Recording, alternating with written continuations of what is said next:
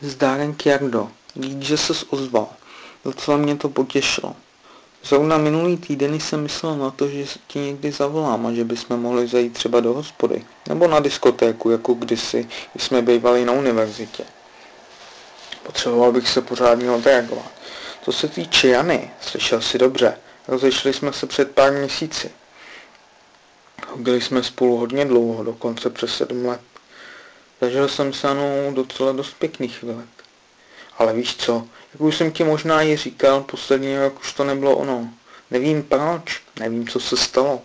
Možná, že jsem Janu jen začal nudit. Byla prostě taková nějaká jiná, jako vyměněná.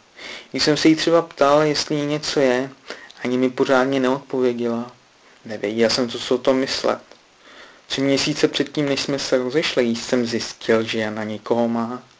Snažil jsem se to s ní nějak vyřešit a dokonce bych ji odpustil, kdyby se mnou chtěla zůstat. Ale ona o mě už prostě nestála, no. Tak jsem to jednoduše ukončil. Teď už jsou to přes tři měsíce, co spolu nejsme, ale pořád na ní musím myslet. Sedm let s ní ve mně zanechalo hodně vzpomínek. Jsem zvědav, kdy na ní zapomenu. Pak to bych rád někam vyrazil, abych se odreagoval a pokecal. Ozvi se mi, David.